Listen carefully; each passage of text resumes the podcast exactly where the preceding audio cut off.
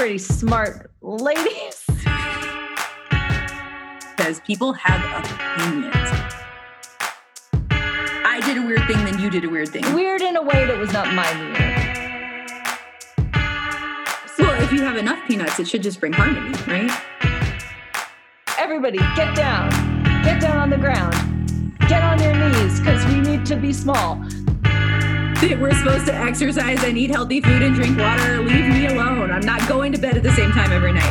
Um, Everyone, Michelle used her mom voice on me. I mean, and I, I don't want to compare my kid to dogs. We might be squirrel murderers, but we still like ice cream. when will my friend die? When will my friend die? This one's a Hmm. challenge. My, both of my eyes are twitching. Hello, everyone, and welcome to Angreement. The podcast where I, Catherine, and you Michelle, get three things. We get a weird thing a pop culture thing. and a researchy academic thing. And we try to fit them all together. Give you a nice little fortune cookie to take with you into the next two weeks.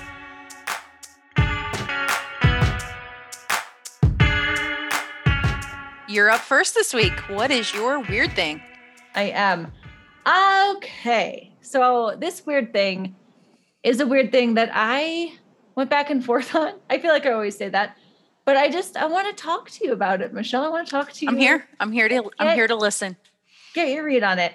You are a huge fan of games. I am. And you are This a pandemic huge- has tipped me from like, oh, that's a person who likes board games to like, oh, that's a that's a person who likes board that's games. a board game person. That is a board game person. person who likes And, board games. and I'm just going to embrace it. person. I'm just going to roll with this new identity. That's me. Yes.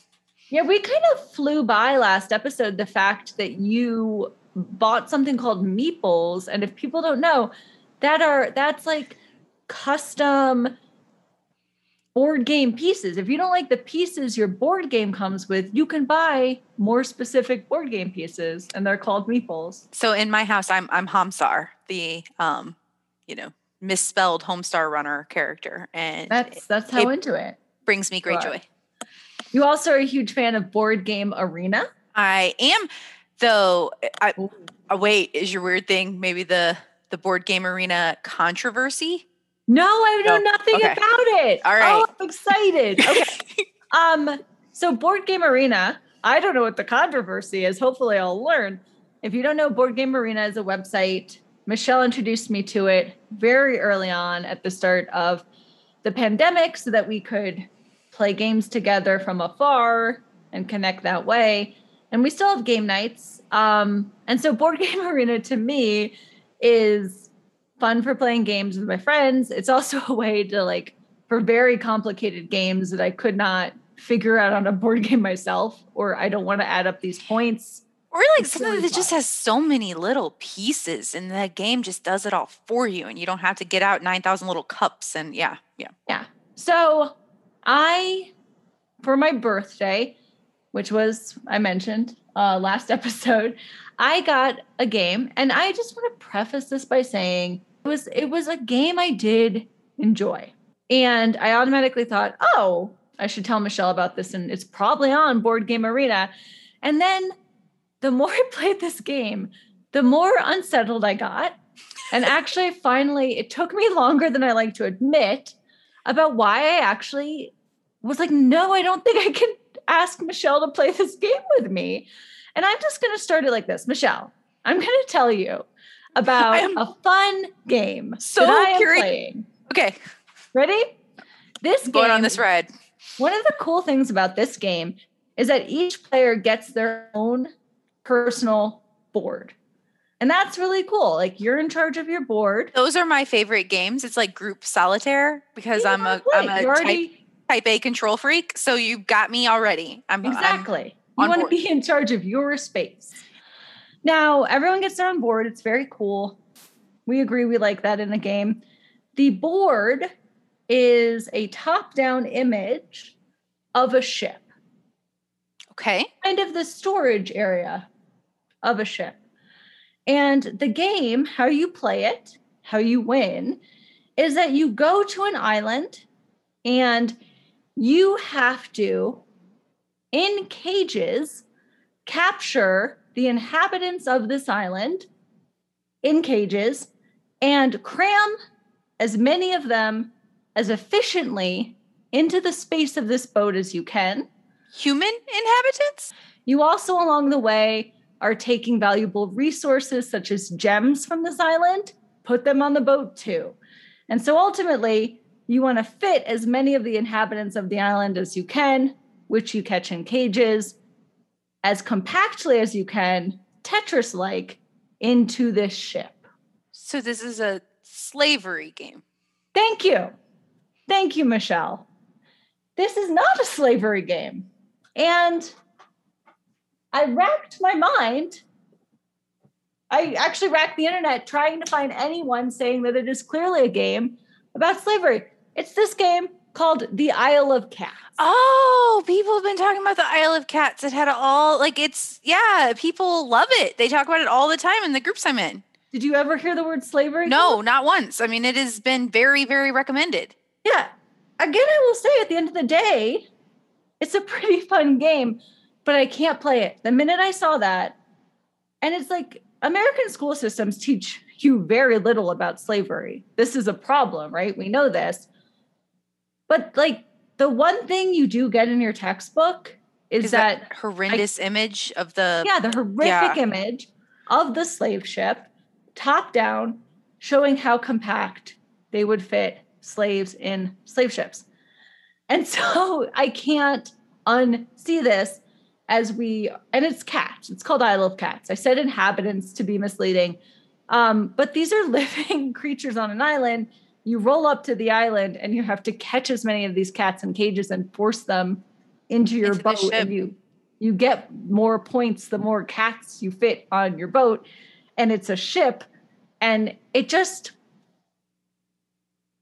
it it's very hard to play the game and not think of yourself as a cat slaver enslaving cats. You, it, there would be so many ways that you would build this game from the ground up to avoid this. Did we talk about that image on on an early episode of this show? I I know that I've talked because like that image, the the image that you're talking about that we've all seen in the textbooks, that's like the top down image of the ship and with all of the, I mean like bodies in different directions so that they can have the maximum amount of fit. Um, it was it was specifically designed to be a piece of. It was designed to be like a piece of anti-slavery propaganda is the wrong word because it was accurate but like you know like let me show you how Right, terrible these conditions are Yeah, But it- it, was it made by kind of- abolitionists. it kind of show. backfired because once they ended the transatlantic slave trade they were like see it's not so bad anymore see like when the when we're just dealing with slave like we're not we're not shipping them across the ocean anymore we're just enslaving people you know that were born here and so we're and so like they uh, the imagery became they were using it to show how horrid it was but then it became like an argument be like, for it's better. yeah, and and um, I, I can't remember what Mm. I was. I was reading some research into that and how how upsetting it was to the people who had worked to create that um, messaging and show like, look at how terrible this is. And we're like, oh, well, see, we're not being that terrible anymore. And like, no, this is still just like you have to stop enslaving people, not just stop shipping them across the ocean, right? Um, but that image has a really interesting kind of history and rhetorical positioning. And so, yeah, I mean, I definitely. I, I can't imagine that if I was playing a game and just saw that, that same kind of imagery that it wouldn't tap into that. And yeah, Yeah. It it it's so because like you said, in, in the bodies are in different directions. And this is like the, the cats you have to do like Tetris and say, how will my cat best fit so that I can fit the most cats on this ship?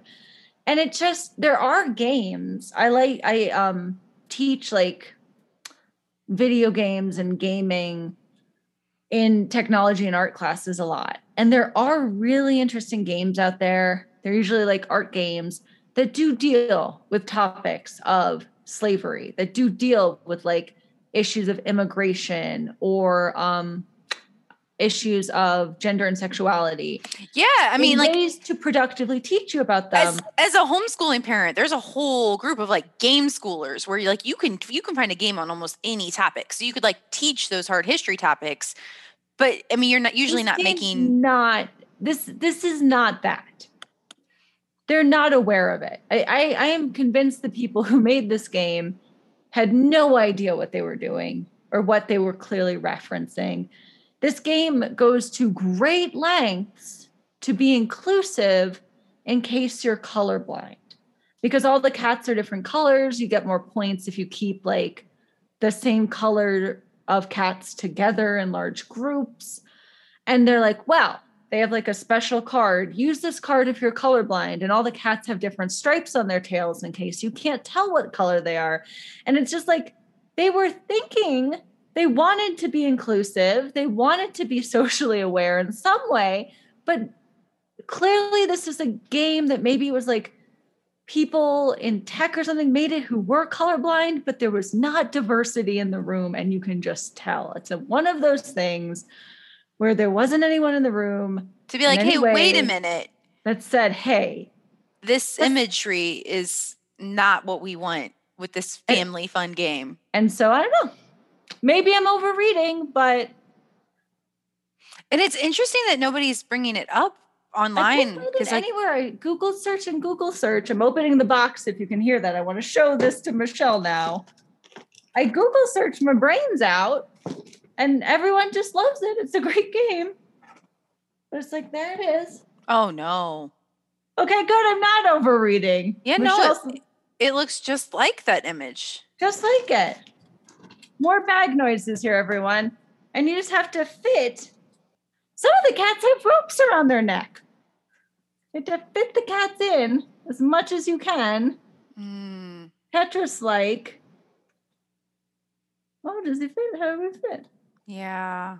Yeah. No. Onto the board. Yeah, no, it looks a lot like that image. And I mean, that's not a obscure image. Like it's okay. That's all. all That's right. weird. My weird thing is, to sum up, that I got a very nice present for my birthday. I played it, slowly realized was drawing on inadvertently horrific images of slavery that Michelle reminded me were actually abolitionist um, images to convince people against slavery that were used against them. But this is cats. Well, I'm gonna have to sit with that for a while. That's a I'm yeah, I'm interested to why people are not drawing that connection because it seems pretty obvious. I'm glad you said that because I thought I was overreading, and then I showed you the board piece, and you went, "No." All right. Sorry. Yeah, gonna start it off on that. It's a heavy fun note. a heavy start.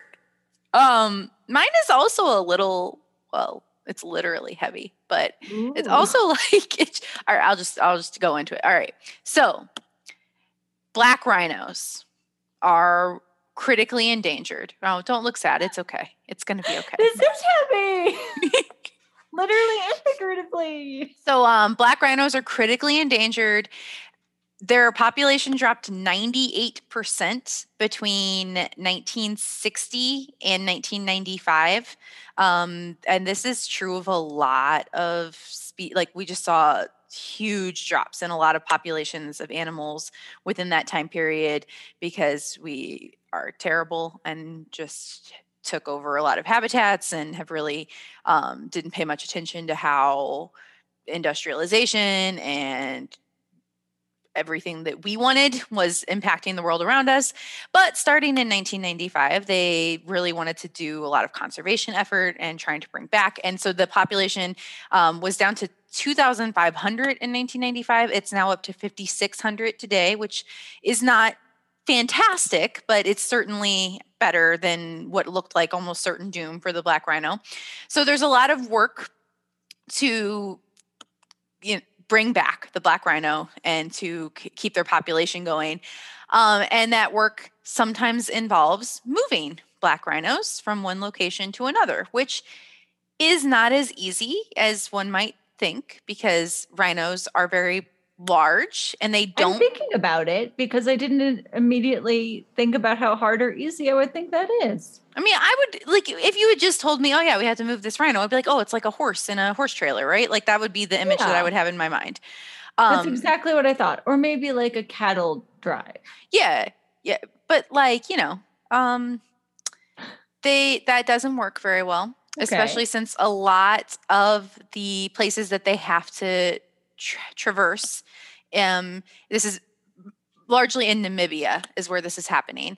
Um, so there's a lot of extreme landscapes like um, sand dunes or salt flats, places that are hard to take a truck over. Um, some of them are just inaccessible by vehicle, and it can be an hours long ride, which is not great for the rhino to be kind of confined in that space, bumpy roads. And so even when they Mhm. can access them, so they found a method of carrying the rhino, which is sedating it and dangling it upside down by its feet with a helicopter.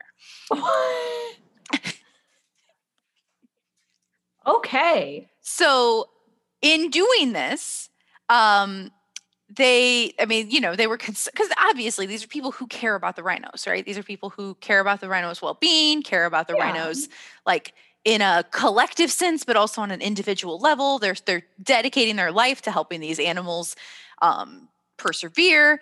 And I just have to read this quote from the from the article I read. We've been picking animals up by their feet for 20 mm-hmm. years now, says Pete Morkel, a wildlife veterinarian who is considered the world's foremost expert in black rhinos. And so they talk. I have to give Catherine a moment to compose I'm herself. sorry. Just- I I I know you preface it. These are experts. They're These are- dedicated. Experts who are dedicated They to have- helping the rhinos. They've like doubled the numbers of rhinos in the world. Thank you.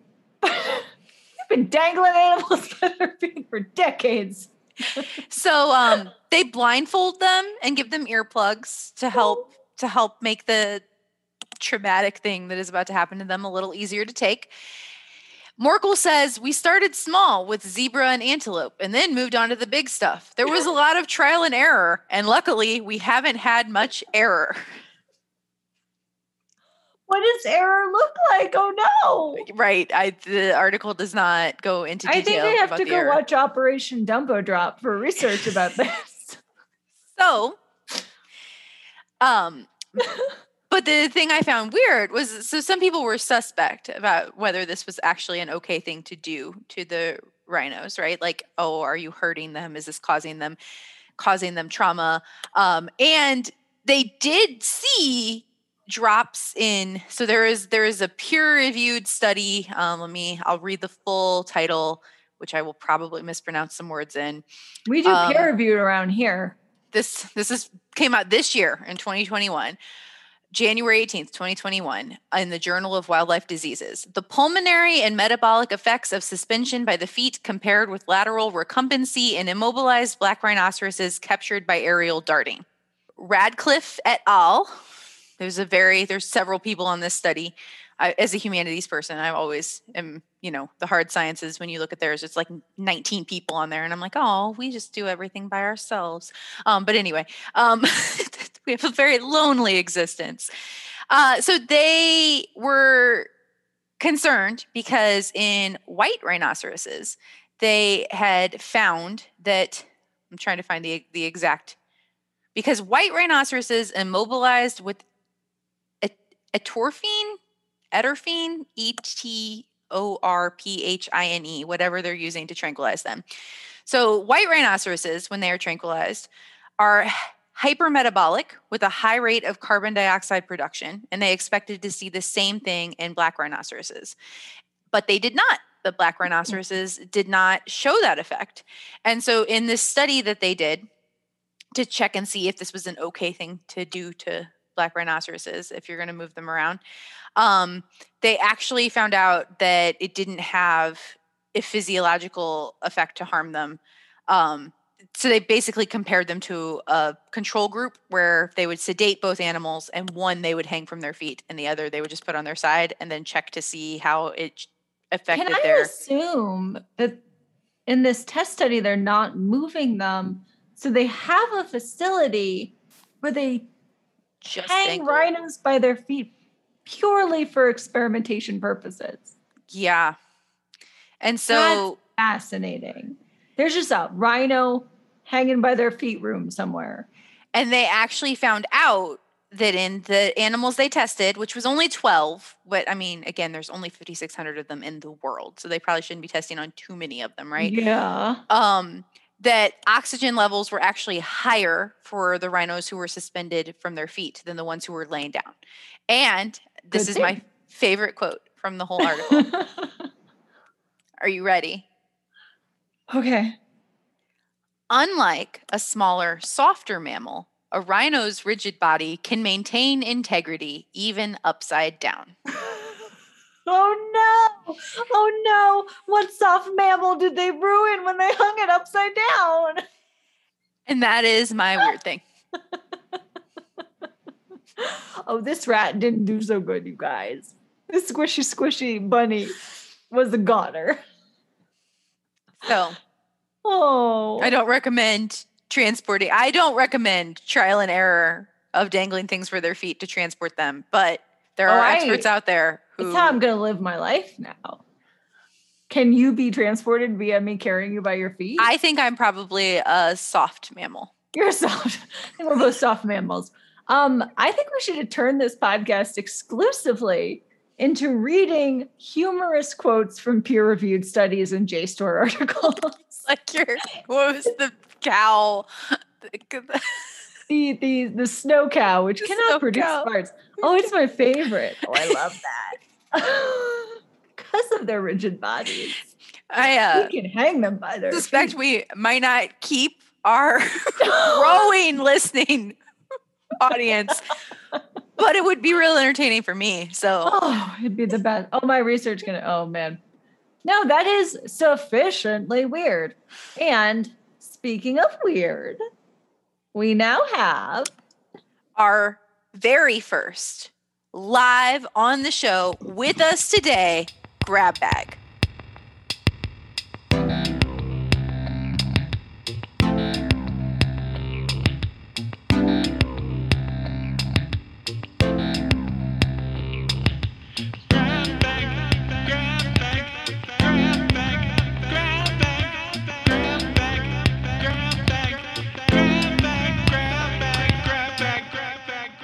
when we Good say live, we mean it's live with us. We have the grab baggy, grab bagger, grab baggish um, on this Zoom call with us. It is Robert.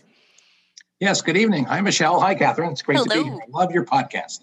We do not know what the weird thing is. Totally We don't. In fact, we received a very cryptic email at agreementpodcast at gmail.com. You can Where you send in your send grab bags. Your grab bags. Or you can do what Robert has done and make a request to come on the podcast live and just record your grad bag like this and get our reactions. We'll make it happen. We love it. It's a great idea. So, hello. Hello. Well, uh, this is my weird thing. Uh, I like to drive out in the hinterlands. I was in absolutely nowhere, Kansas, and there is a roadside monument. I use road uh, just figuratively because it's just a red clay trail. And in 1958, the Boy Scouts built a monument to the man who shot the man who shot Abraham Lincoln. So, not not to John Wilkes Booth. It's not John Wilkes Booth, no. And it's actually the pit where the man who shot the man who shot Abraham Lincoln lived, out in the middle of nowhere, Kansas, He, he lived in a pit. In a pit. Well, it was a dugout uh, home that he had homesteaded. Uh, but the weird thing is how Oh, he that's got not the weird thing. There's a not the weird. The weird thing is how to he the man got who there. shot the man. how he got there, and then what happened to him afterwards. This man's life was like a bullet being shot through a tornado. and it started, he came to America and he became a journeyman hatter. And he was literally as mad as a hatter. You know, back in those days, they used uh, beaver pelts for hats, and uh, they used mercury, and the mercury vapor would affect the mental health of the people. Well, um, yes, he was mad as a hatter. Um, he also had tragedy in his life. His wife died in childbirth, and the child died. And so he fell into a drunken stupor for a number of years, moved to Boston. But then he heard a street preacher and he found religion. And so he became a street, got sober, he became a street preacher, and uh, he was preaching um, near a shady area of town, and two prostitutes tried to solicit him. And so he remarked that his body reacted in a lustful way. So he went home, did some Bible study, read Matthew's admonition to make eunuchs of yourself for the kingdom of heaven's sake. Mm-hmm. Looked around, saw a pair of scissors, mm-hmm. and castrated himself right there. no. And then he and then he finished his supper, went to Bible study, and only then did he go to the hospital. Wow, yes. that's dedication. And also like some impressive home surgery skills, it sounds like. Uh, he, yes. sur- he survived. He, he ate dinner.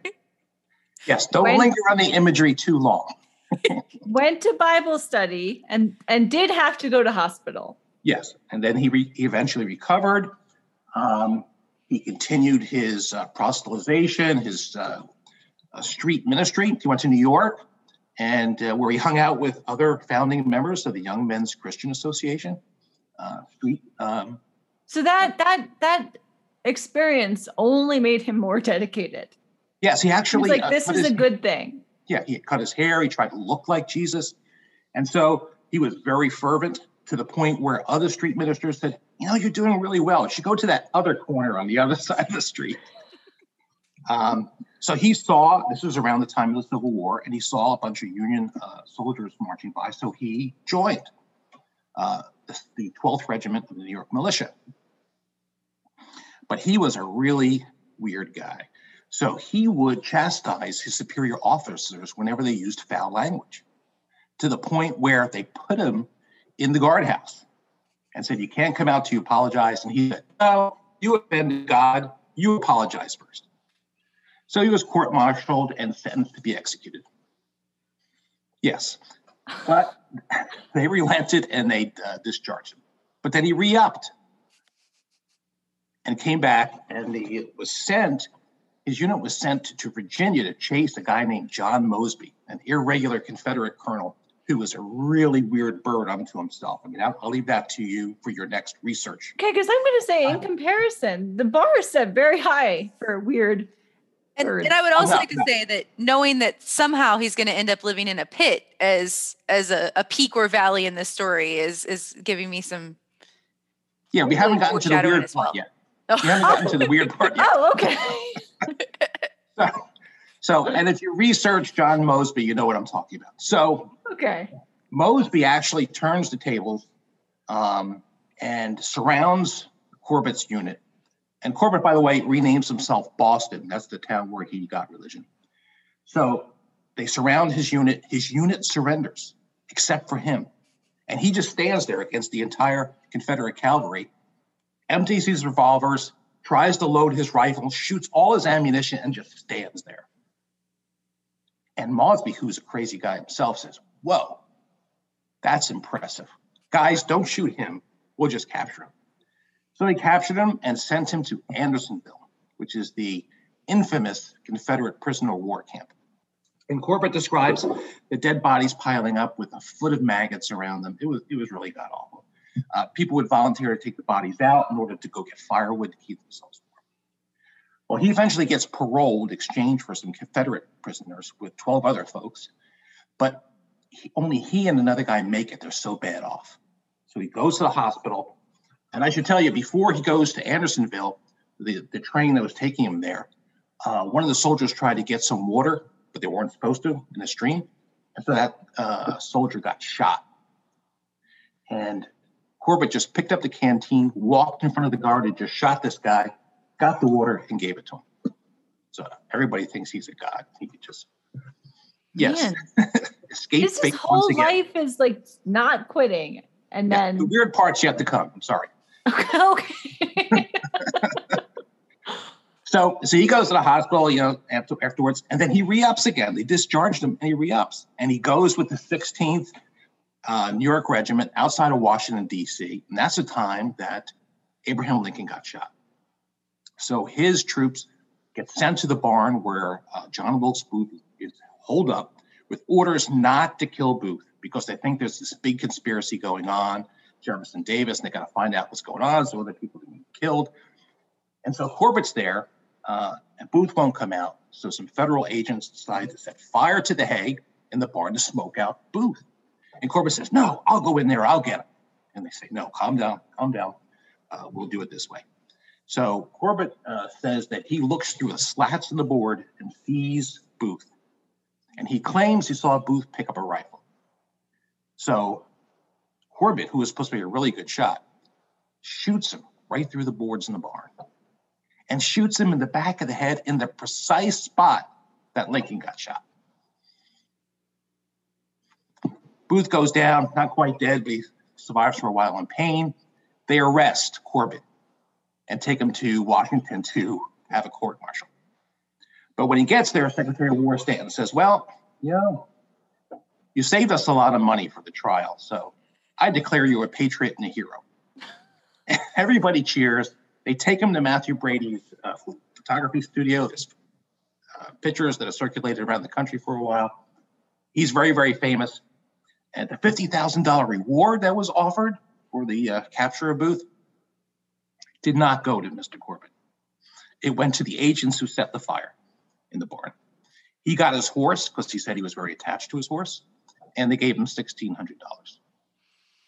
So he took that money, tried to make a living, couldn't, was living in Camden, and decides to go to Kansas with no money. He basically goes to newspaper editors and says, I'll tell you my story, story, give me some money so I can go to the next town. Finally gets to Kansas, and I mean, it's nowhere Kansas. And he gets 80 acres, builds a dugout, um, shoots at people, whoever come on his property, and uh, tries to minister to the locals. He just wants to be alone because he believes he's being chased by Nemesis and 22 assassins sent by Southern sympathizers. So he's very paranoid and a religious zealot. Great combo. Very Great healthy. So the local minister says, you know, I feel sorry for this guy. I'm going to get him a job as an assistant doorkeeper in the Kansas legislature. So he goes down to Topeka. He's there. He's uh, listening to debates. And it's very sketchy what actually happens. Either people were uh, mocking him for his very lengthy uh, prayers, or um, he thought what they were saying was blasphemous. So he either locked the chamber with the legislators inside to lecture them, or he took out his revolvers and just shot the place up. Either way, they took him into custody, declared him to be insane, and sent him to the insane asylum. One day, the superintendent of the insane asylum son came by with a very fast pony, tied it up to visit his dad. Um, Corbett looked around, said, Hey, here's another adventure in the offing jumped the fence, jumped on the pony, and took off. People said that pony looked like it was flying. Um, 80 miles away, they found the pony with a note saying who owned it. And supposedly he boarded a train for Mexico. But nobody saw him get on. And then there's decades of stories of people saying they saw him in Minnesota, Nevada, Mexico here, but they never heard from him again. But there was a lot of imposters who were trying to get his notoriety, and to get his pension. And so there were several people who got arrested for impersonating him. So like a like a Dread Pirate Roberts situation. Oh, yeah, yeah, pretty much like that. So, so the mystery, the real mystery is totally castrated and insane. But the weird thing for me is why did the Boy Scouts decide that this guy? Oh yeah, yeah, yeah, yeah. Deserved to have a monument. And what's even weirder is this guy's life is so amazing how come we don't know about him? How come there's no other monument to him? Somebody yeah. who went through horrific things in his life with disadvantaged mental abilities because of his job and just bolted into the blue on a horse flying away. So that's my weird thing. That is a weird thing. That's so weird. What did and- the memorial look like? Was it a plaque? Was it a statue? It was like an iron arch, and they used to have two revolvers crossed on the top of the arch, like a arbor arbor uh, gate, and you would go up and take a look at the the pit. And I should tell you that I found I, I, I took a ride in this in a convertible 1960 MGA, and got chased by several dogs as I was going here.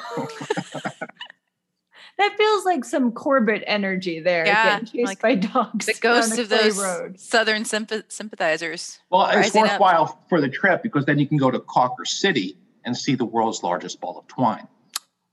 I mean, this part of Kansas has a lot to offer. I feel I So like go this take, is so go a- take a look Ringing endorsement. and, and research John Mosby. I'm gonna research John Mosby. I am shocked that this wasn't a teeny plague, but this is a full arch monument. with Yes, indeed. revolvers, which also just you hmm. know like feel like they were leaning into the, you know, if he was shooting up the legislator. Yes. Somebody stole them a while ago, but you can still see the outline. Oh, well, that's fitting. Exactly. Oh man. Well, thanks for the Man. inspiration of trying to share weird things with the world. Thank love you. We're Thank very you excited, so and we'll much. have to, Yeah, I'm- have to I'm tune in to see how we manage to connect it at the end. I mean, I feel luck. like what isn't in there for connection? right? Because Right? There's weave weave a thread religion. anywhere. There's And, and if I had told you this story is fiction, you would have sent me to the asylum. But it's all true. my goodness. That kind of story can only be true. Yeah. Yeah. I like the Dread Pirate Roberts aspect, but like really I'm him. Me too. that's I think that's the weirdest part for me that people then wanted to pretend to be him. Oh, well, thank you so much. Thank you. And everyone, take inspiration from that. Do your grab bags. And if you want to come and do it in the flesh, and you can watch our faces as we go from horror to anticipation to laughter. That was a that was a wild ride. Thank you. I saw Michelle taking all the scissors on her desk and pushing them to the side. I can't wait to hear your the rest of your podcast. Thank you. Bye. Bye. Thanks. That was that was a wild ride, Catherine. And now we're ready to move on. wild ride. I bet. I bet if you hung, if you hung, if you hung the man who shot the man who shot John Wilkes, or the man who shot the man who shot Lincoln by his feet, he'd be fine. Yeah, he, you think he has that? what, what what's the the would he be able to maintain integrity even upside down? Yes, I think he's maintained integrity through more than being hung upside down by. Whatever integrity there was was maintained. So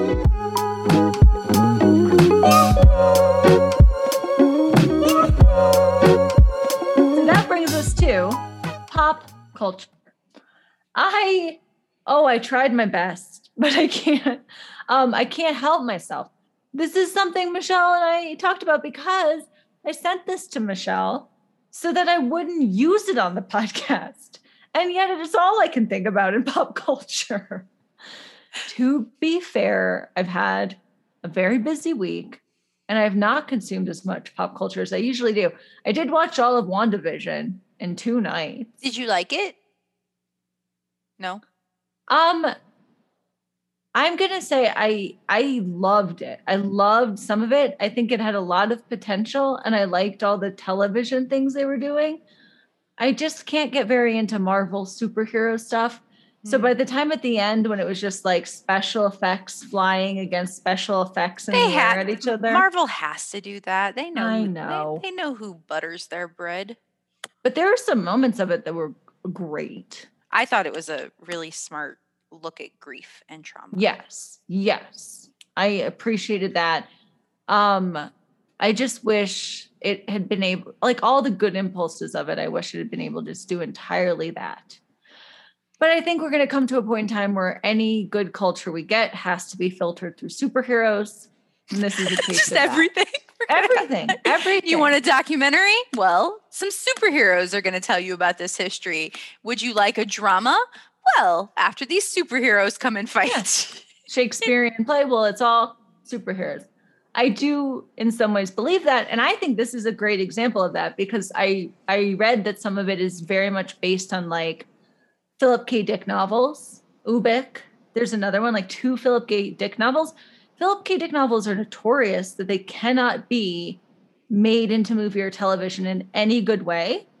And this was amazing. This was the best Philip K. Dick novel reproduction into film or television I've ever seen. It was brilliant when it was doing that. Um, and then it was very Marvel superhero-y. But you, I okay, so I'm gonna say I did like WandaVision. I was disappointed at the end. What were your feelings on WandaVision? I enjoyed it. I am at this. I mean, we've talked a lot about what state our brains are in from the hitting the pandemic wall. So it um it was heavier than what I was probably prepared to deal with intellectually, but I appreciated how meaningful it made her. I'm trying not to give any spoilers because I, as somebody who watches things uh, way, way, way after they air, I don't appreciate our spoiler culture that's like, well, you've had 72 hours, get with it. I'm like, whoa. I just watched Veronica Mars for the first time. Like, you gotta give me some space. Um, so I I thought that it it very much it was very human in a way that I appreciated, even as it was so fantastical. And I I like that in my fan. I like it when my fantasy is grounded in something I can really recognize and Yeah. Okay. But that's that could be my pop culture. could be done. But I'm gonna very briefly, because I cannot stop thinking about it, even though I sent this to you to make myself accountable. I am gonna say that I've talked a lot about television. We know I watch bad television. We know I watch The Masked Singer. The Masked Singer is back for a new season. Um, I sent Michelle a headline oh boy did she. which Michelle responded with, I can't understand anything that's happening here. I don't understand these words. And it is a headline from Jezebel. I'll link to the whole article. And um, basically, Michelle just said, you know, spoiler culture is bad, but I don't feel bad about spoiling this because this doesn't deserve. This is protection culture, friends. Yes, it's protection. Thank you, Michelle. It's not spoiler culture, it's protection culture. And I'm saving us all from ourselves and the world. But this does have a spoiler slash protection from the first episode of the new season of Masked Singer. Masked Singer is a show in which celebrities, uh, maybe, um, sing inside of elaborate costumes and we guess who they are. And so I'm just going to read the Jezebel caption and the first paragraph. The Jezebel article about this is they're putting puppets in the puppets. If I were asked to explain The Masked Singer, an esoteric nightmare stuffed with D-listers and freakishly realistic snail costumes, I would politely smile and say no. Because as of last night, they're putting puppets in the puppets. No, an elaborate sex game did not unfold on Wednesday's episode. In a stunning reveal, the snail was none other than Kermit the Frog. I'm just going to ask you listeners to pause for a minute and think if any of those words made sense to you because I don't feel like my reaction was unreasonable. I just love Michelle was like, and Michelle is someone who, like me, does end texts texts with periods, which makes it always look a little extra stern. But I think good punctuation is important. So it did look very stern, like, I don't understand any of this. Full stop. Done. I am going to now be extra obnoxious and show this to you. Oh, I'm going to make Michelle watch this moment. I,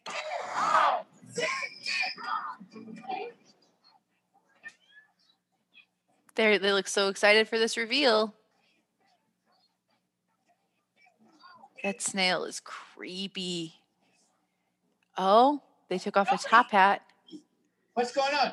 Who is it? I'm really confused. Is there a body inside there? Ah! There's something in there! Oh, my Well, of course, there's something in there. That's the whole point of the show. No. No. No. No.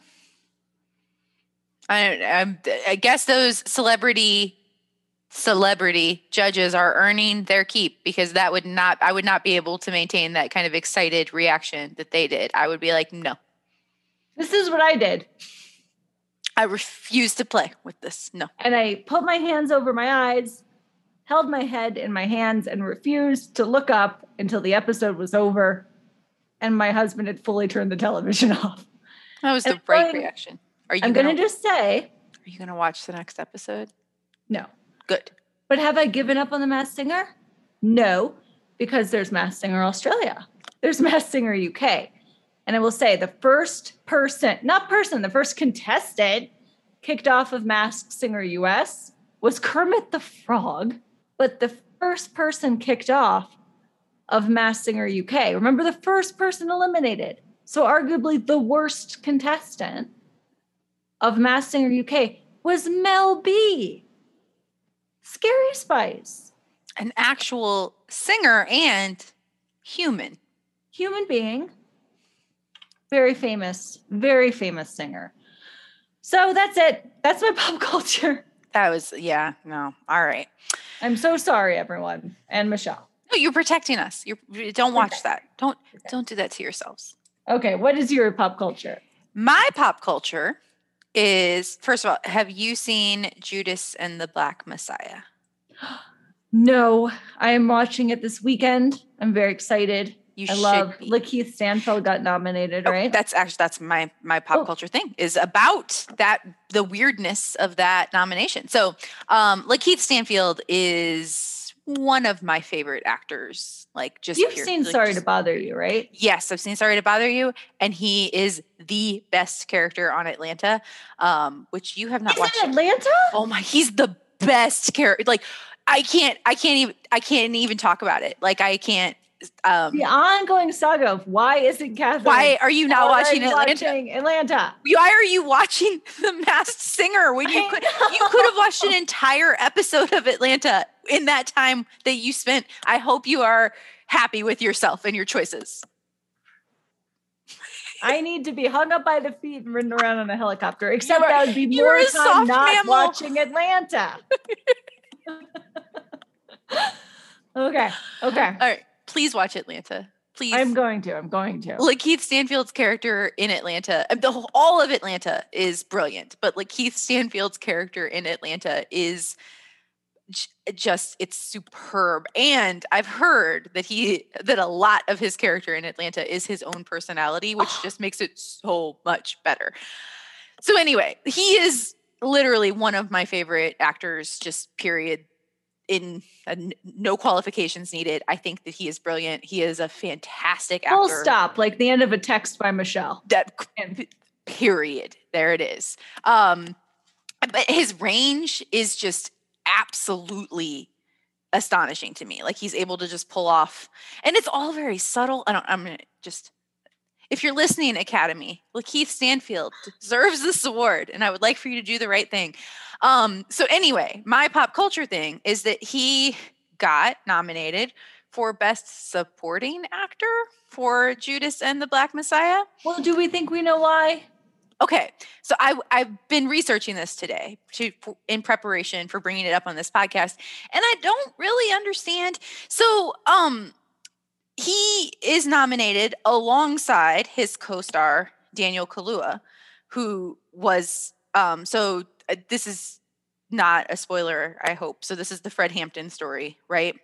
So for those of you who do not know, Judas and the Black Messiah res- um, refers to Judas, who is Lakeith Stanfield's character, Bill O'Neal, who was a man who really did infiltrate the Black Panther Party um, in the 1960s. I think this is when this is taking place. It's under uh, J. Edgar Hoover's FBI program. There was a lot of real questionable stuff going on as far as how they monitored the Black Panthers. They had like a ton of informants. Um, and the way that they got the informants was often kind of like um, manipulating people who were kind of caught caught up in some some petty crimes and then they just sort of snowballed them into these positions where they they felt like they had no options to get away um, and so judas refers to bill o'neal as being the person who turned on people who trusted him, right, within the Black Panther movement. And Fred Hampton is the Black Messiah because he was the leader of the Black Panthers, their um, the Illinois chapter or the Chicago chapter. I think it's the statewide Illinois chapter of the Black Panthers. Um, and so it's about that that dynamic. So I guess I could see how you could make an argument that it is a story of these two men, but it is really very much more the story of Bill O'Neal, right? Like, and I, I don't, I, I'm trying to Stanfield plays the one who Lakeith Stanfield plays. Yeah. Uh, obviously, you can't tell this story without Fred Hampton, right? Like Fred Hampton is the catalyst for the story. Fred Hampton is the tragic figure in the story. Um, would you say, and you've seen the movie, would you say it is not unlike Jesus Christ Superstar? Have you seen Jesus Christ Superstar? haven't? Okay, well, in Jesus Christ Superstar, um, which is probably an unfair comparison to this movie, um, Judas is the star of that. Okay, The person who plays Jesus is not the star.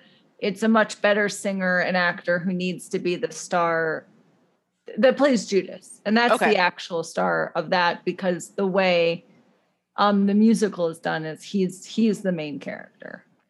okay. But of course Yeah, it's so that's it's Jesus Christ Superstar is the title and So in this, I would say that I can point to very specific evidence that makes my reading of this supported. For one, there is actual footage of Bill O'Neal, the real life Bill O'Neal, um, because he gave this interview that um, aired years after all of this happened.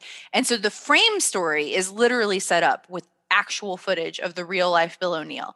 And there's also, I mean, almost everything is through Bill O'Neal's perspective. There are a few moments where we see things that that Bill O'Neal couldn't have been seen, but they're not necessarily things Fred Hampton would have been seeing either. They're just sort of exposition in general.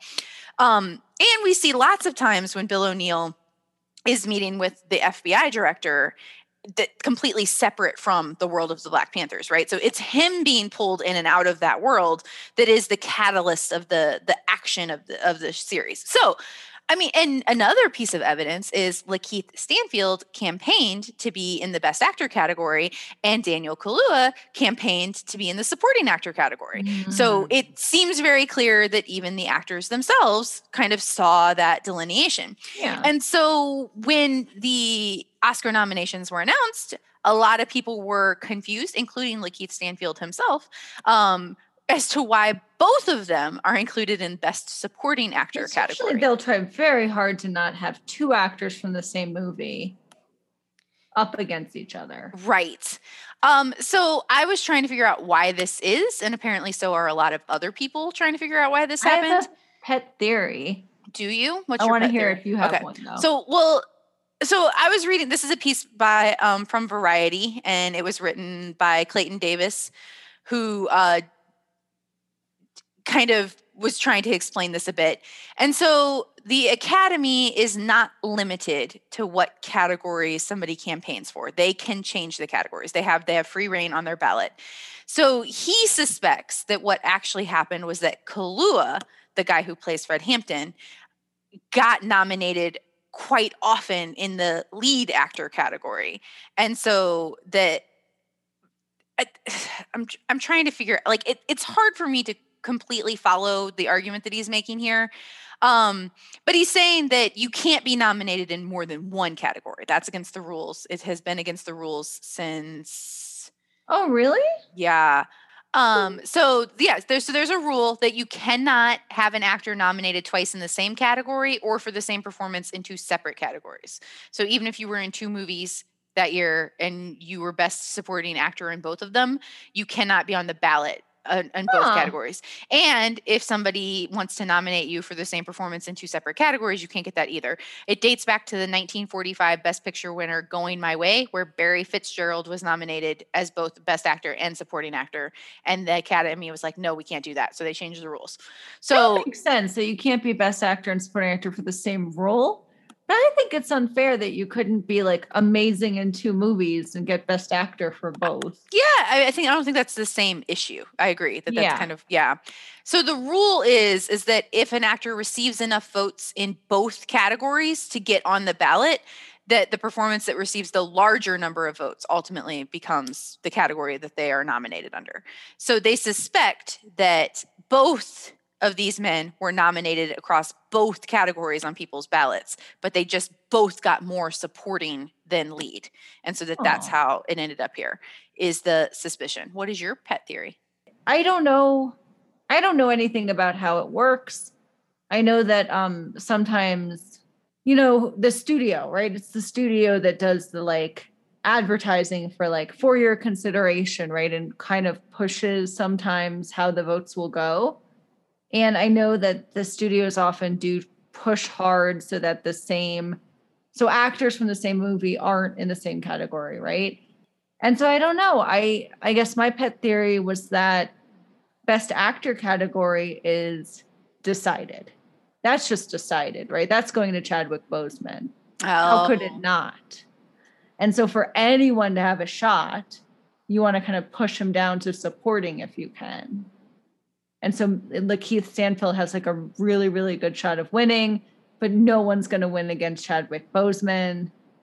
So, So, but I'm also hearing that people don't think that he'll win against Daniel Kaluuya, which, uh, um, and that's a shame. yeah, because I mean, Well, I mean, I- not like I, I haven't seen the movie. I'm not saying, oh, don't win it. They but- both do a phenomenal job in the movie. Like I, I'm definitely not saying like Daniel Kaluuya doesn't deserve it, but I just think I just really like Lakeith Stanfield, and I think that this performance was. deserves to be in the. They shouldn't be against each other. And you'll have to after you watch it this weekend, you'll have to text me because we have to talk about it because I can't stop thinking about it. And I mean, it is a, it is a heavy movie, but I just can't. And there's one line in particular, and I'll have to see if it sticks with you too, that is just really, yeah, it's a very good movie. I highly recommend it. Um, it's a very heavy movie, so you should I'll get ready. Be prepared. I mean, that feels like a deserved honor. yeah. Although I've heard that um I hope I don't mispronounce his last name, Steven Yeun.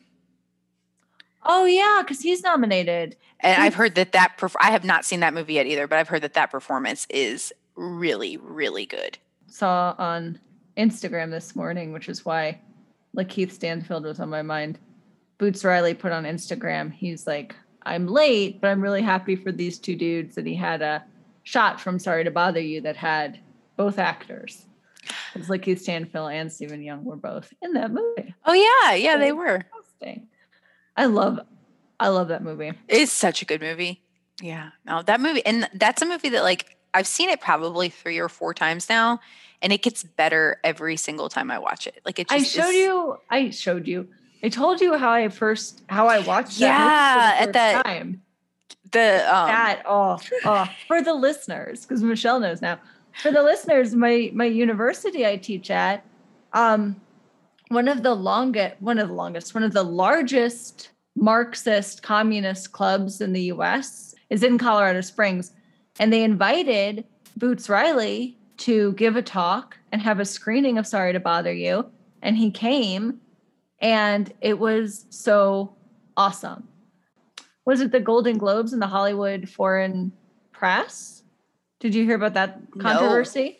know what happened. That um the the Hollywood Foreign Press for over I think they said 20 years has not had a single black member For how in long? the- for over 20 years and it might be longer.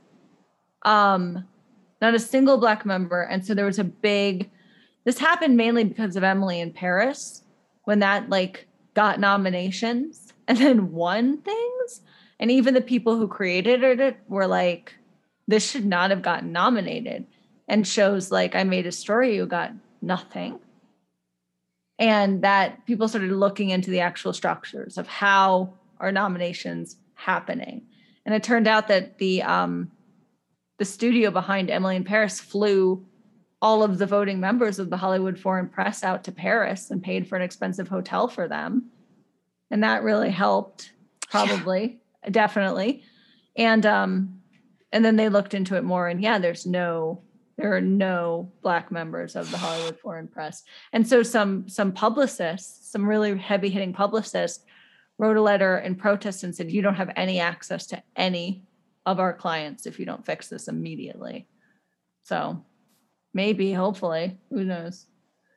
But I think, yeah, we should look at look at the nominations and how they're being decided.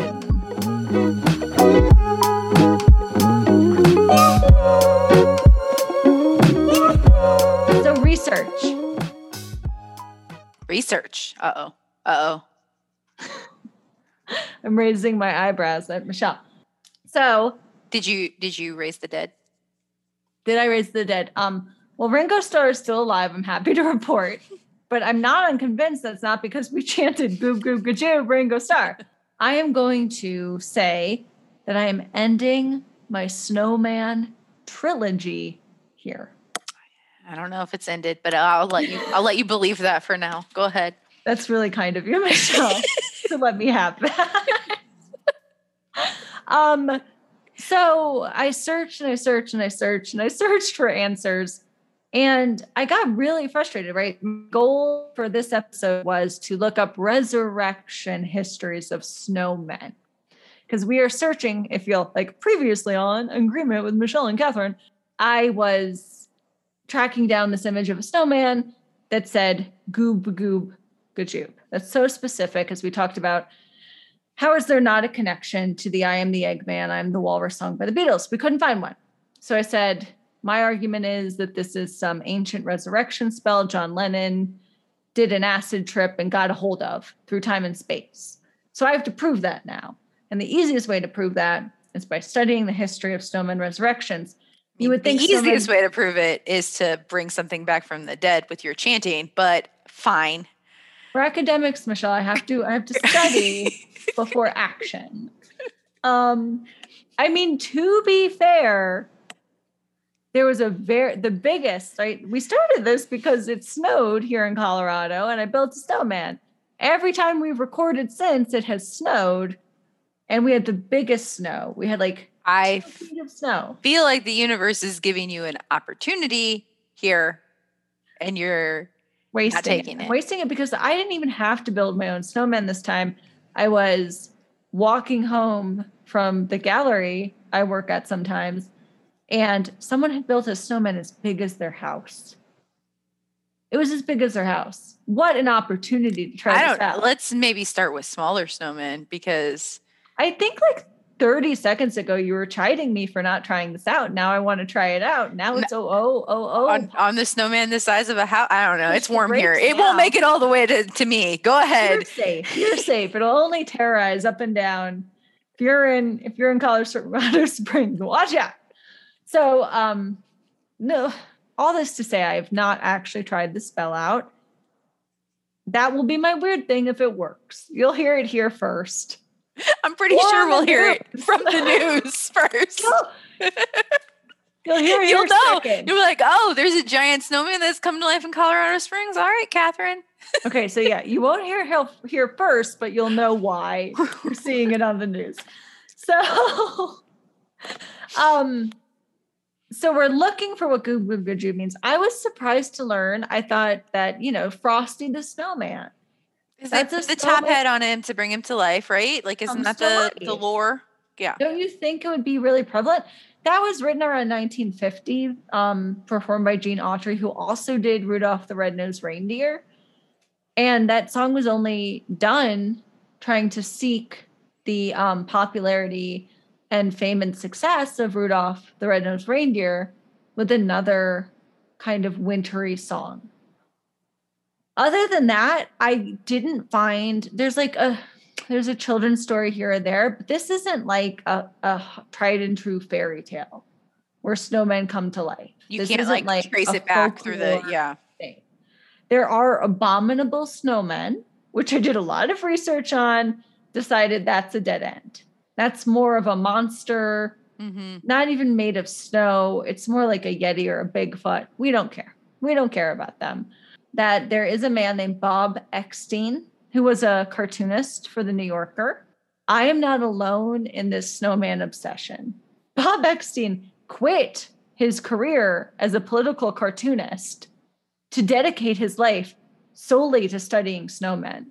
In fact, his biography says, I quit and I am now a historian of snowmen full time. This is what my life calling is. So I feel a little reassured as I go down this um, rabbit hole as it draws me in that I'm not the first. Um, Bob Eckstein wrote a book called The History of the Snowman and got obsessed with them after hearing about the miracle of 1511, just like me. So I'm gonna kind of leave it. I'm not leaving it there yet, but I will say if you want to know more about snowmen, that book is very, very extensive and very good. And um, I did learn, and I have to say this as a disclaimer that I am very sorry about that I missed. And I think I mentioned this really, really early on, maybe our first podcast when I was talking about bubonic plague, that I mentioned it to you and I told you to go research it yourself. I didn't want to talk about it, it was too heavy. That um, during certain plagues, especially in the 1500s in France, they blamed it, they scapegoated certain populations. A lot of times they blamed the plague on Jewish people and said they were poisoning well water and burned them. It was horrific. And there are, you look at medieval manuscripts, and oftentimes, especially in the 14th century, they're horrifically anti Semitic. And there's this sickness, there's this plague, and they find a scapegoat, which again, I'm going to say, scapegoating entire populations of people for illnesses is certainly happening right now, and it's a problem. What does this have to do with snowmen, Catherine? The very, this is not my goob goob gajoob image, but the very, very first image when I said, hey, how old do we think snowmen are? Snowmen. Snowmen are, we know, because we have this medieval manuscript image. That's an anti Semitic image. I learned from Bob Eckstein. Like these other medieval manuscripts, where they're blaming plague on Jewish people, the very first image of a snowman we have is from one of these anti Semitic manuscripts. And we know that because um, it's a snowman. And when you look at it, I think I laughed and said, Oh, he looks sad. It's a sad, weird snowman. The snowman's in front of a fire and they're burning the snowman. And I didn't know this. Um, my medieval symbolism isn't up to date. He's wearing a, a hat a kind of hat. It's it's not a yarmulke. Um, it's a hat that at the time in 14th century France was associated with Jewish people. So they put a little hat on this snowman and they're burning him as an effigy of someone who's Jewish. And what does this have to do with this? The passage of the medieval manuscript is about the crucifixion of Christ. The first snowman we can find in a written context is illustrating the crucifixion of Christ. So I was going to like laugh about this and be like, well, Christ was resurrected, so it's a resurrection spell. But then I learned it was anti Semitic and I just wanted to like have a disclaimer yeah. and say, ugh. Um, so the very first snowman is an anti Semitic snowman. So I'm bringing the conversation down again. That has nothing to do with Gujube snowman, which is from the miracle of 1511. And so my research ends. The trilogy ends here. Michelle is already saying no, it doesn't, but I'm going to try to make it end. Um, I learned this is as close as I can get. I didn't get anywhere with Snowman Resurrection. I didn't get anywhere with the oldest snowman, but I did learn this fun snowman fact about Switzerland and snowmen, which is in Zurich for hundreds and hundreds and hundreds of years. There's a festival called the Festival of Sechseläuten, which is the festival of six bells. And um, hundreds of years ago, there was a city ordinance that regulated the length of the working day. And this is again around the medieval era. And during the winter, the workday in all workshops was to last as there as long as there was daylight. But during the summer, following the vernal equinox, that was longer. So they didn't want to work until the sun went down. And so the law proclaimed that the work must cease when the church bells tolled at six o'clock. So to celebrate that change was the Festival of Six Bells, changing to summer working hours.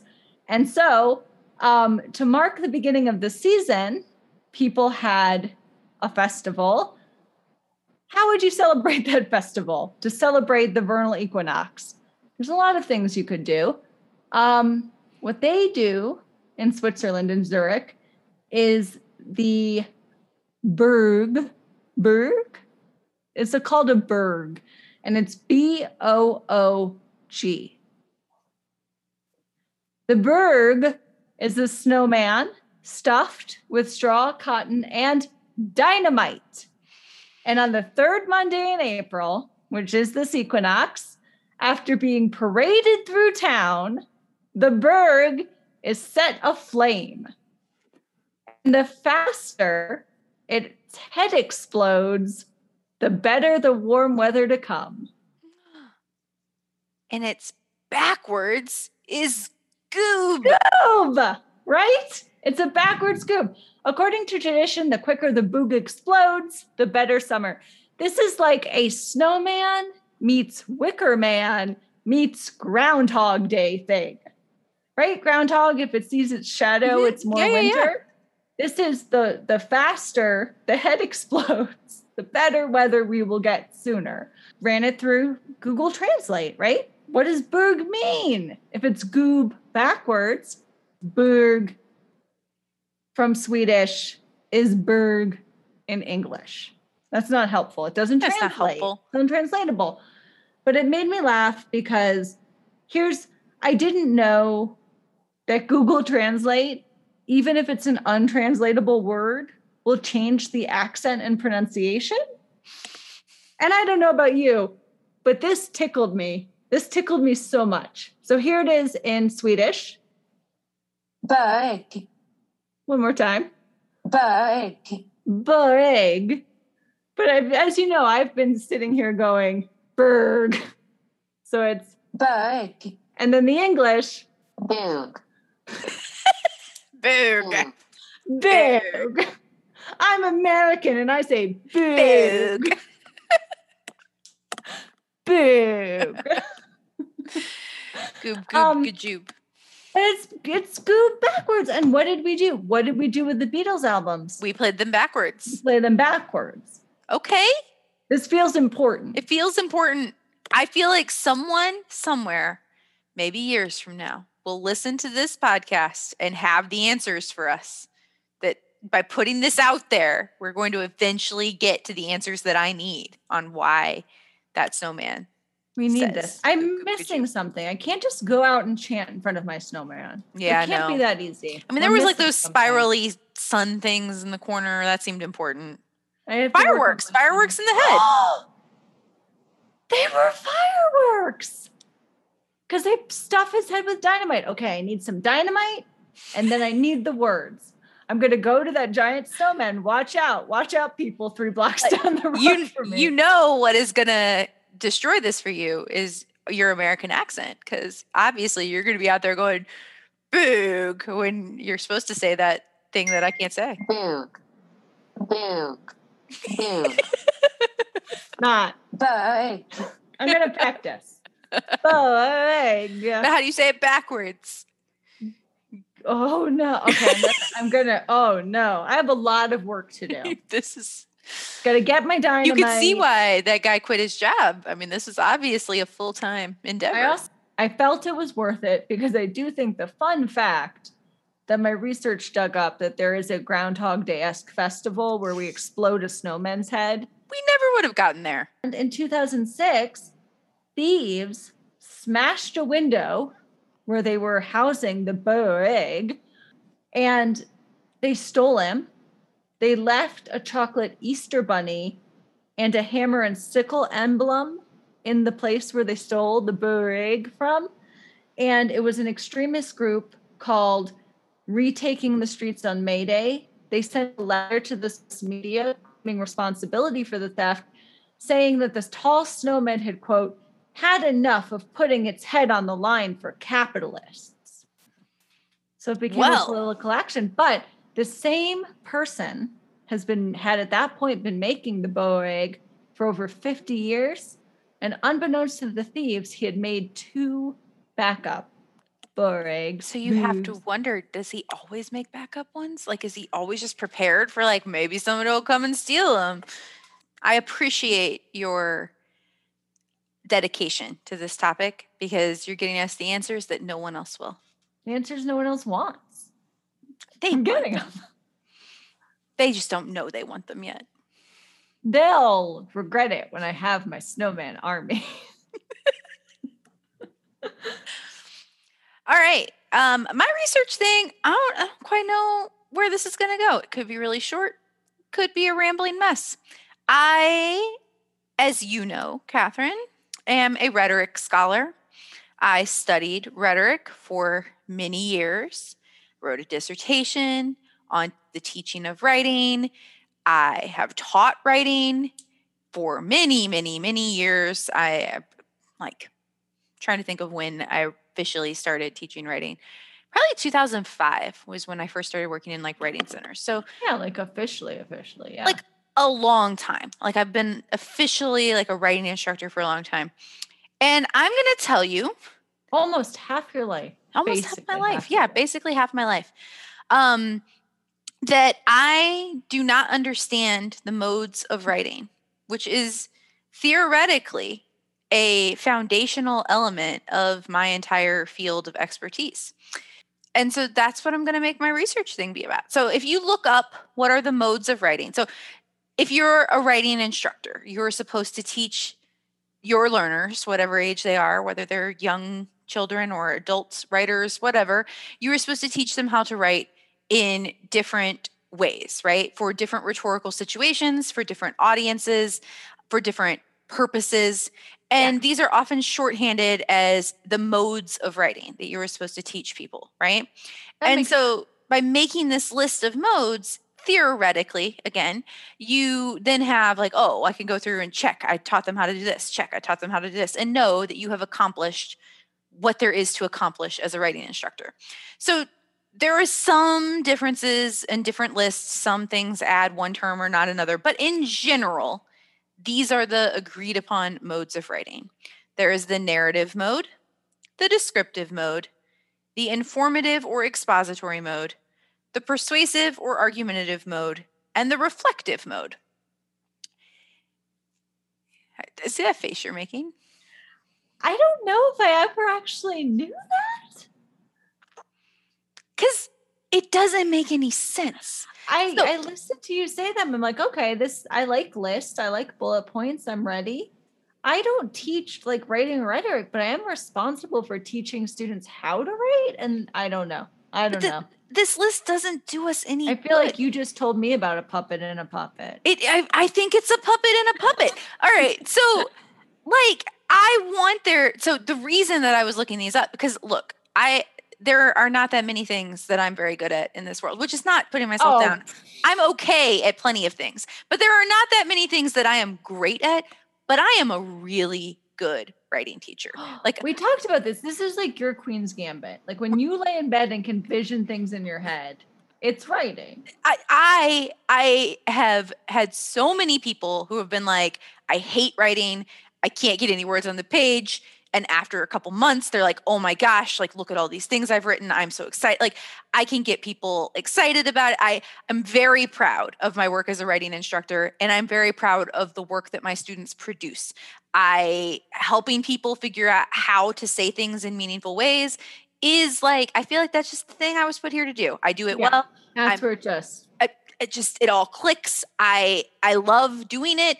So not knowing the modes of writing, I'm telling you here in public because I feel no shame in it because I know you are so confident that this is what you are here to do and know, and it is in your being. You have no shame. I have no shame I in not that. understanding the foundational elements of my field because this doesn't like I'm gonna I'm gonna say that list again. narrative, again. narrative. Okay which is That's, story story right? Like I, i'm trying okay let me let me say them to me and i'm going to try. Like narrative would be you're conveying a story a, a story. This yeah. happened and then this happened and blah blah blah blah blah blah once upon a time. Yes. Okay. narrative. Descriptive. Um that would be like isn't that part of a narrative though? Like once right, time, right? Okay, so there was maybe, a green frog in a snail. maybe you need to do descriptive writing if you're like um, reporting on a science experiment and you need to describe like the results of like what happened to your control, or maybe if you're like right. So to me, being able to do descriptive writing is important, but within a piece of another writing, right? it's right? not a mode unto itself. right, right. Narrative, telling a story, descriptive, Describing. describing something, expository slash informative, which I would think is like like a news report, right? Like a documentary kind of news. Yeah. Yes. Um, not not opi- not overtly opinionated. I mean, because you and I know you can't report on anything without having some lens through which you're reporting, and so your biases and opinions are always represented in some way. Which is another reason that I think that these modes of writing are bullshit. But um, so so okay, But so one I narrative. get more than like descriptive being its own thing. Narrative, descriptive, expository, informative, persuasive, argumentative, which again, uh, there's this whole like there's a really good writing book called Everything's an Argument that is basically like I like that. Yeah. any kind of writing you're doing is Yeah. argumentative writing because if you don't have something to say you wouldn't be writing right like you're you're always trying to get somebody else to see your point of view if you manage to take the time to express yourself in some way right so that like it's always persuasive because if you're writing informatively you're trying to persuade somebody to care about the thing that you're writing about if you're telling a story you're trying to persuade somebody to listen to the story like there's no Yeah. such thing as non-persuasive writing right like you're always you always have a stake in it or you wouldn't have spent the time to write it down right Yeah. um and it, when i say write it down i don't always just mean written i mean like this podcast is a rhetoric right like this right. this a, a painting that you make anything where you are expressing an idea.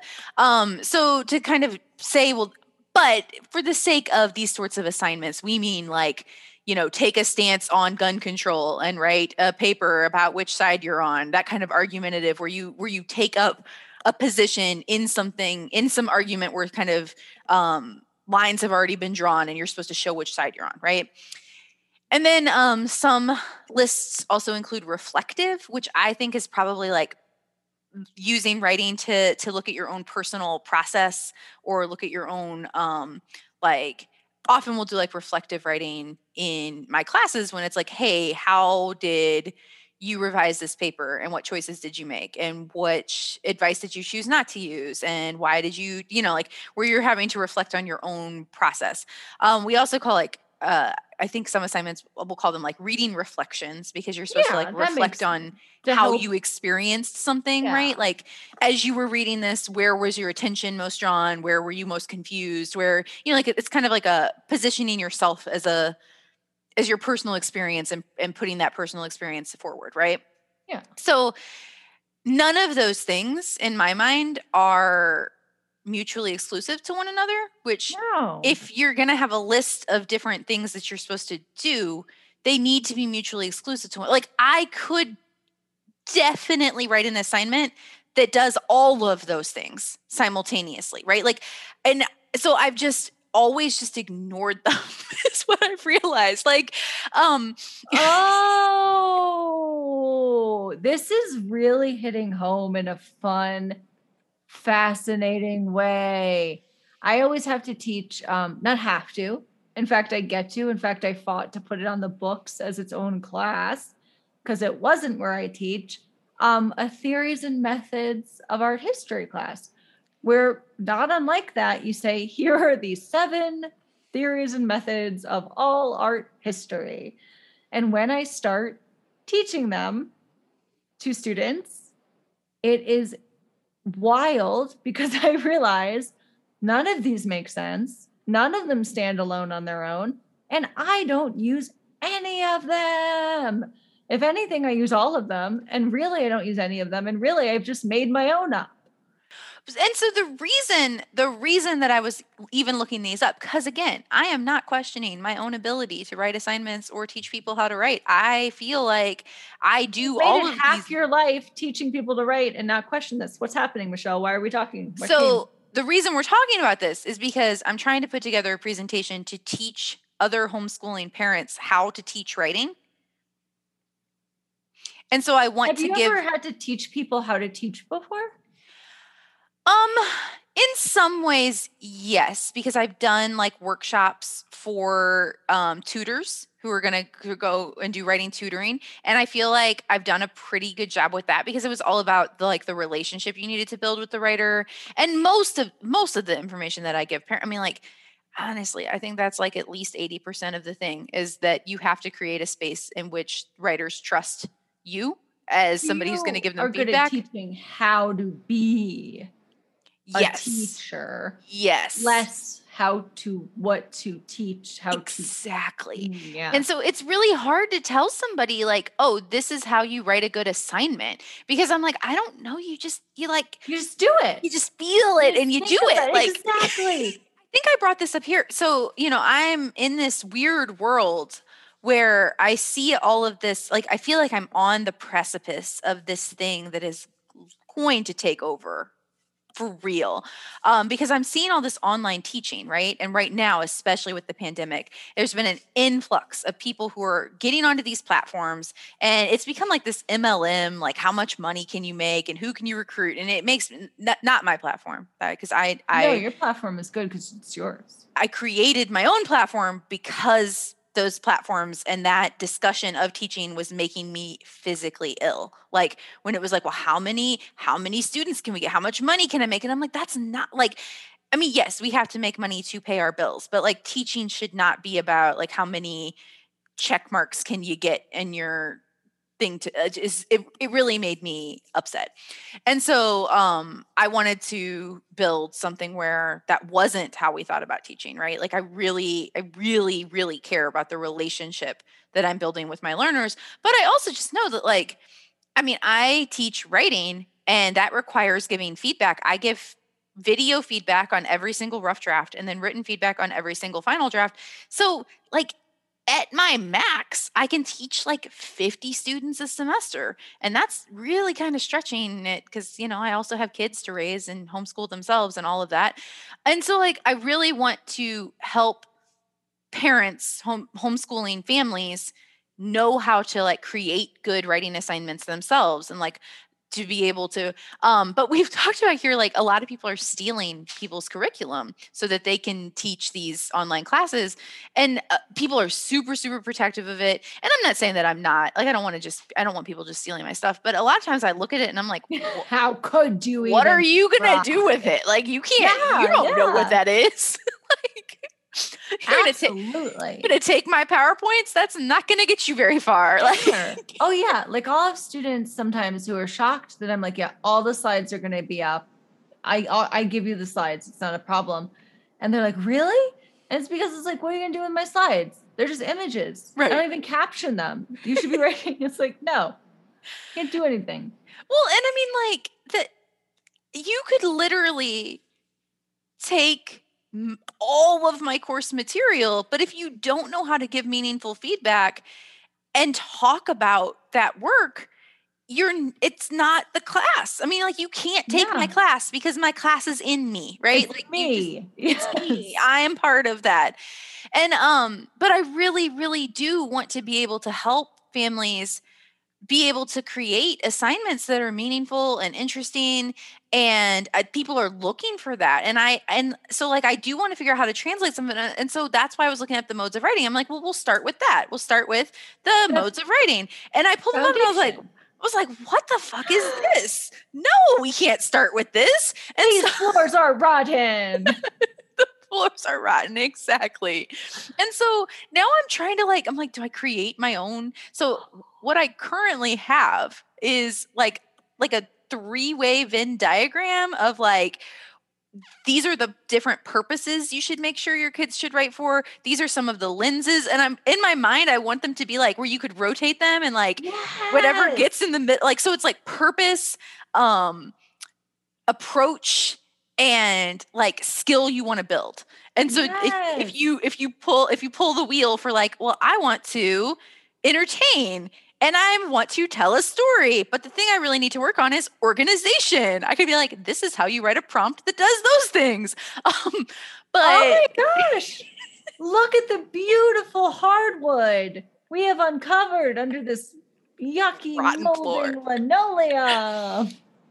but like I kind of feel like if I bring that to people, they're gonna be like, "Where's the list of the modes of writing?" Because this is, this sounds really I know, hard. How far can you go getting those are no good? um, how who created the modes of writing? How long have they been around? Oh, I think that they came. I mean, the, almost certainly they came in with the um the prescriptivist. You know, this is how you teach writing to these kids who cannot write. It's you know, any t- almost all of our writing conventions that we consider standard came in when we started to democratize education and let more people in because when we were only educating the elite we didn't feel the need to police their language in this way and so it was Oh, was- surprise! only once we started saying like yeah yeah so um i don't i'll have to look to see when they like specifically started calling them the modes of writing but i am willing to bet Oh, I'm sure. quite a bit that they came As sure as a cat is on a ship in a cage, I am sure that is linked. Um, you have to do this though. You have to make this a new thing. It's so much better. And I feel like it's like how you and I have had discussions about both of us have trouble with math.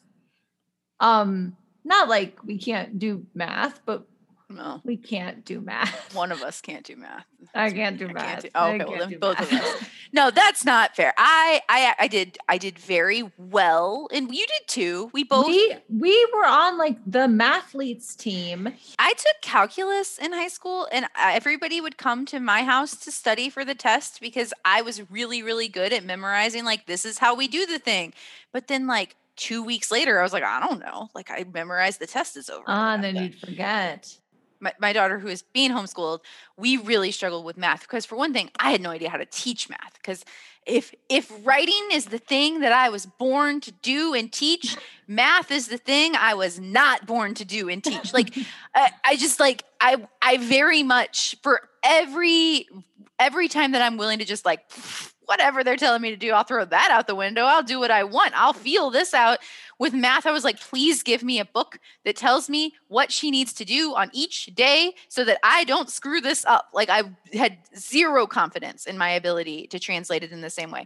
And so um, she's working with a tutor who very much approaches math the way that I approach writing, which is like uh, it's called it's called cognitively guided instruction CGI math, and there's this whole you should look it up. There's this whole thing about it, and they basically say like you know, human beings have an innate numeracy, the same way we have like an innate literacy. Like we will tap into it if given the opportunity in the space to like find our own methods for things. And so it but she has such a hard time because she's like parents want a curriculum, right? Like they want Mhm. you to say like here here are the steps you go through. This is these are the algorithms you teach because that's what we call math is almost entirely just memorizing algorithms right like we we learn all the shortcuts without learning where we were trying to go right like it's like you Mm, learn shortcuts yeah. without learning destinations and so she's like i have i really struggle to get most parents on board and i'm like not me because i tried the other way and it was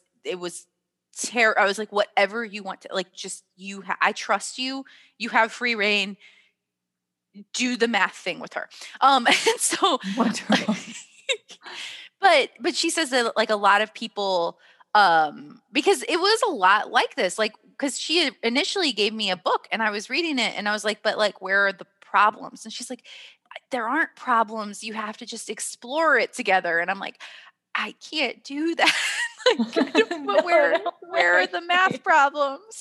And so like they do they just literally just talk about like math concepts in context and like talk through all of these things and you know my daughter will have her whiteboard out and be drawing out. And so she comes up That's with all, amazing. all of these ways to like multiply and divide and think of fractions and and I've just I've really really seen her confidence around math skyrocket because she understand and before she just constantly felt like well I got it wrong. I got it wrong because I didn't do it the way they wanted me to or I got it wrong. And I remember feeling like that in geometry yes. when we had to do proofs because my proofs never ever ever ever ever looked like the proof that was like the this is how you do it proof. And I remember like cuz I was a I, I've I've grown out of caring what most people think most of the time. But as a high schooler, especially I was taking geometry in like my freshman year I deeply cared that like the teacher thought I was doing a good job. And so every single time he put up the like, this is what your proof should look like. I every time I was like, and so he just kind of was like, yes, Michelle, whatever weird thing you did is also fine. Oh, right. Like, oh, and I, oh, I don't think- it hurts then. I don't think he Oh. meant it in a like, Yeah, but we were definitely the weird kids yeah.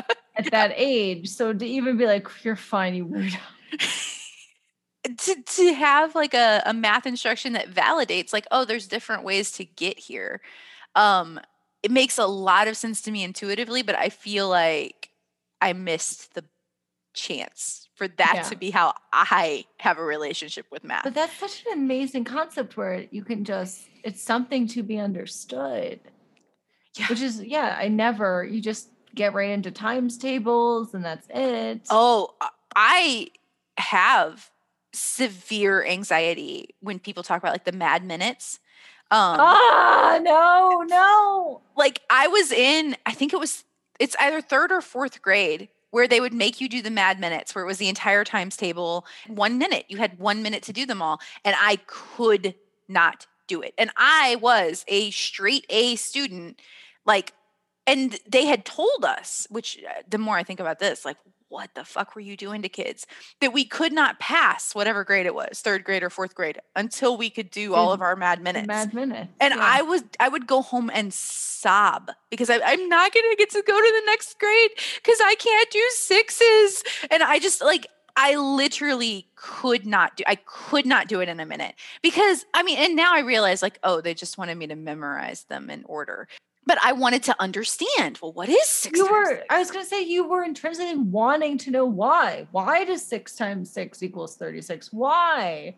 Did they make you listen to the cassettes? Were the songs for them? Prob I, I in fact most of it is very fuzzy and like i'm not trying to be like i truly think it is trauma. Like i i truly think you're not trying to diminish trauma but there is a fuzzy haze of protection around that. Yes like because i i mean i would literally go home and cry for cry myself to sleep because i i truly thought i was not going to get to pass third grade because i couldn't do my mad minutes. Like i truly thought that like my academic life was going to end in third grade because of mad minutes. I'm so sorry. It's all that to say that I think that we when we try to simplify these things for curricular curricular clarity, that we're taking out the actual heart of it, right? Like I don't think you massive can disservice and I know that we're I don't even know how long this has been going on, but I I know I'm rambling at this point. oh but we this is you're gonna get us some teaching you're gonna get a lot of talking Yeah, yeah. Once I once I come up with the teaching, uh, like, and I literally like my notes for this are literally just research thing, modes of writing. That's all I wrote. tutored a lot of people, right? I've tutored a lot of people in writing, um, and that means that I have often been trying to help somebody meet somebody else's assignment standards, right? Because like they come in with their assignment, and Mm, they'll come in with and and so one thing that has always um irked me as a teacher is people don't like rubrics and i really like rubrics because i think that they give me as the evaluator and giving feedback that they give me a place to focus and they also help students see especially when like i have students who are perfectionists and who think because i marked you know a couple of sentence fragments that their paper's bad and if i have a whole rubric i can be like look you did great in everything except for this one teeny tiny thing which means your paper was great right? Like it helps me really like provide balanced feedback. But then i saw some of these rubrics that my tutoring students were coming in with and i was like oh well no wonder you all hate rubrics. Like there would be ones that were like make sure you include at least three sentences that start with a subordinate conjunction and at least four sentences that are combined with coordinating conjunctions and at like That's i mean like just, a mad minute for writing. it, it, wa- it is exactly like a mad minute I for would writing hate writing if I had to do that. it was so miserable like i and i had this student who was so clearly such a good student who really cared about like meeting all of the requirements and they had this beautiful paper and we had to just mangle it terrible. And the worst part is, is I don't know this for sure, but I feel like that teacher didn't write that rubric or assignment. They got it out of some Bringing mass. us back Yeah. to your point about people taking other people's things and not being able to embody them in a good way. Well, and I think in this case, like they were embodying it exactly the way it had intended to be. It's just if you try to write a guide for like how do you teach writing and break it down into little steps, what else are you going to end up with with that? So I really want to create something that breaks out of that. Like the modes of writing are not where I will start. What are you going to call your Venn diagram? I don't know. Of, I don't know. I feel like something with like jackpot. Wheels of fun. the Um, no. wheels of wheel of writing. So yeah, it's yeah. That's my that's my research thing. Modes of writing and creating a better way. Yes. Okay. I feel like I really went on forever. I'm sorry.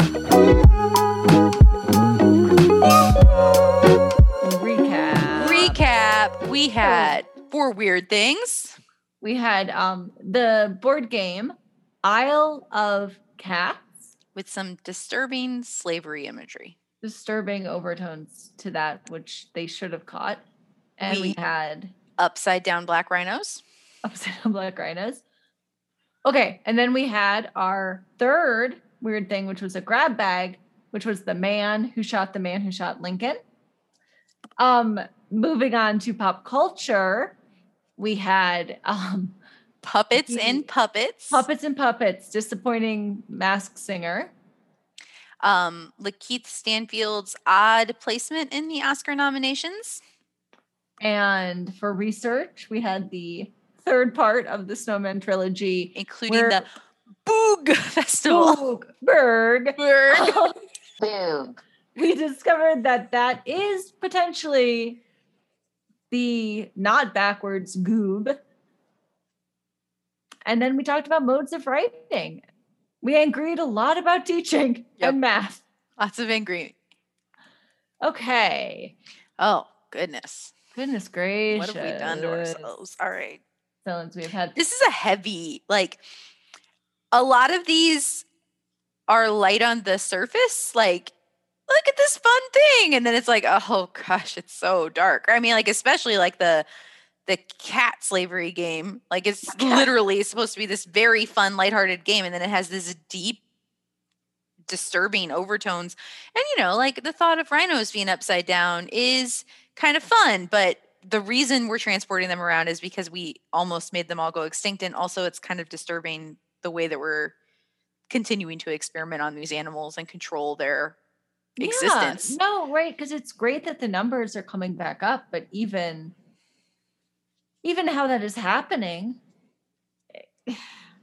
I don't know what I'm trying to say here to be like, what kind of life are they living if it's a hung upside down lie? I don't know. Um so And the puppets and puppets was definitely supposed to be lighthearted, but it deeply disturbs me to the depths of my soul. So there's that. it's so disturbing. For what's supposed to be a very lighthearted festival, but it's got this darker, and then you know the one that was kidnapped was certainly a darker meaning. Um, the the anti-Semitic snowman? The man who shot the man who shot Lincoln. I mean, if you just stumbled upon that monument in Kansas, you'd be like, "Oh, this is a cool thing the Boy Scouts put up." Aw, And uh, then you, got John Wilkes Booth. Nice. That, that was a whole, and he was in a pit. And that draws to mind imagery of Kermit the Frog in the snail. yeah, If you watch the clip when Kermit the Frog pokes his head up from the snail, it does it's not unlike it's not unlike that man coming up from his pit. well, and the modes of writing seems like a simple enough, like, oh, this is how these are the things you teach in writing. But if you look past the surface at all, you're like, what even is? No, this is not how you teach writing. So I feel like I don't know if So like kind it- of dark, dark side underneath. yeah, a dark fits underbelly. a dark underbelly. So something that seems fun, but inevitably will show um a dark side of humanity. Yeah. That work that works for my weird thing. It works for Robert's weird grab bag thing. It works, for my weird thing, which literally has a dark underbelly. I mean, because we know because we're hanging it from a helicopter. Then, in terms of moving to pop culture, it definitely works for puppets and puppets. The and but does but I guess well, well, it's exactly what we said, right? We're like, oh, well, there's probably an explanation for why they're put in these categories. It's probably It's- just about the votes. And then I said, but we have to look at who's even voting. yeah, yeah. That like even just undeserved, even just this fun like oh let's just give awards to people who are deserving there's this huge you know racist and sexist and classist underbelly of controlling hollywood and controlling what narratives we get yeah Abs- Yeah. so yeah so it's all about Which is superficial then- fun darkness below. That's that's the theme which is you might be having fun. You might think you're having fun but no there's a darkness to it. No this can't be. I, your fortune cookie is you might think you're having fun but no. There is a darkness. Dot dot dot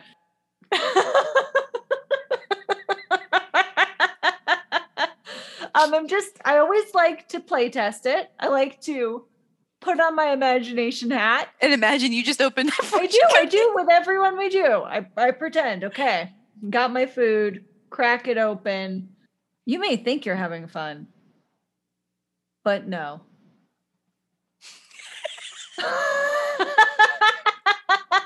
and you know what I would say to that fortune cookie? I don't think I'm having fun. I haven't been having fun. what fun, fortune cookie? And if you happen to find some somewhere, we're going to take it from you. Yep. I think that's fair. I think that works. Okay. I've had quite a bit of fun. I'm not saying I've had no fun. This is fun. This is fun. this is very fun. Um, I've had plenty of fun in my life. I'm gonna go yell at some snowmen in somebody's yard. Watch out. Get my dynamite. Getting I'm wild. out of here. See me on the news next week, folks. Either because that snowman's come to life or I've exploded that snowman. Well, and we have a delay, so you might see her on the news before you know what's going that's on. That's why I said next week, not next episode.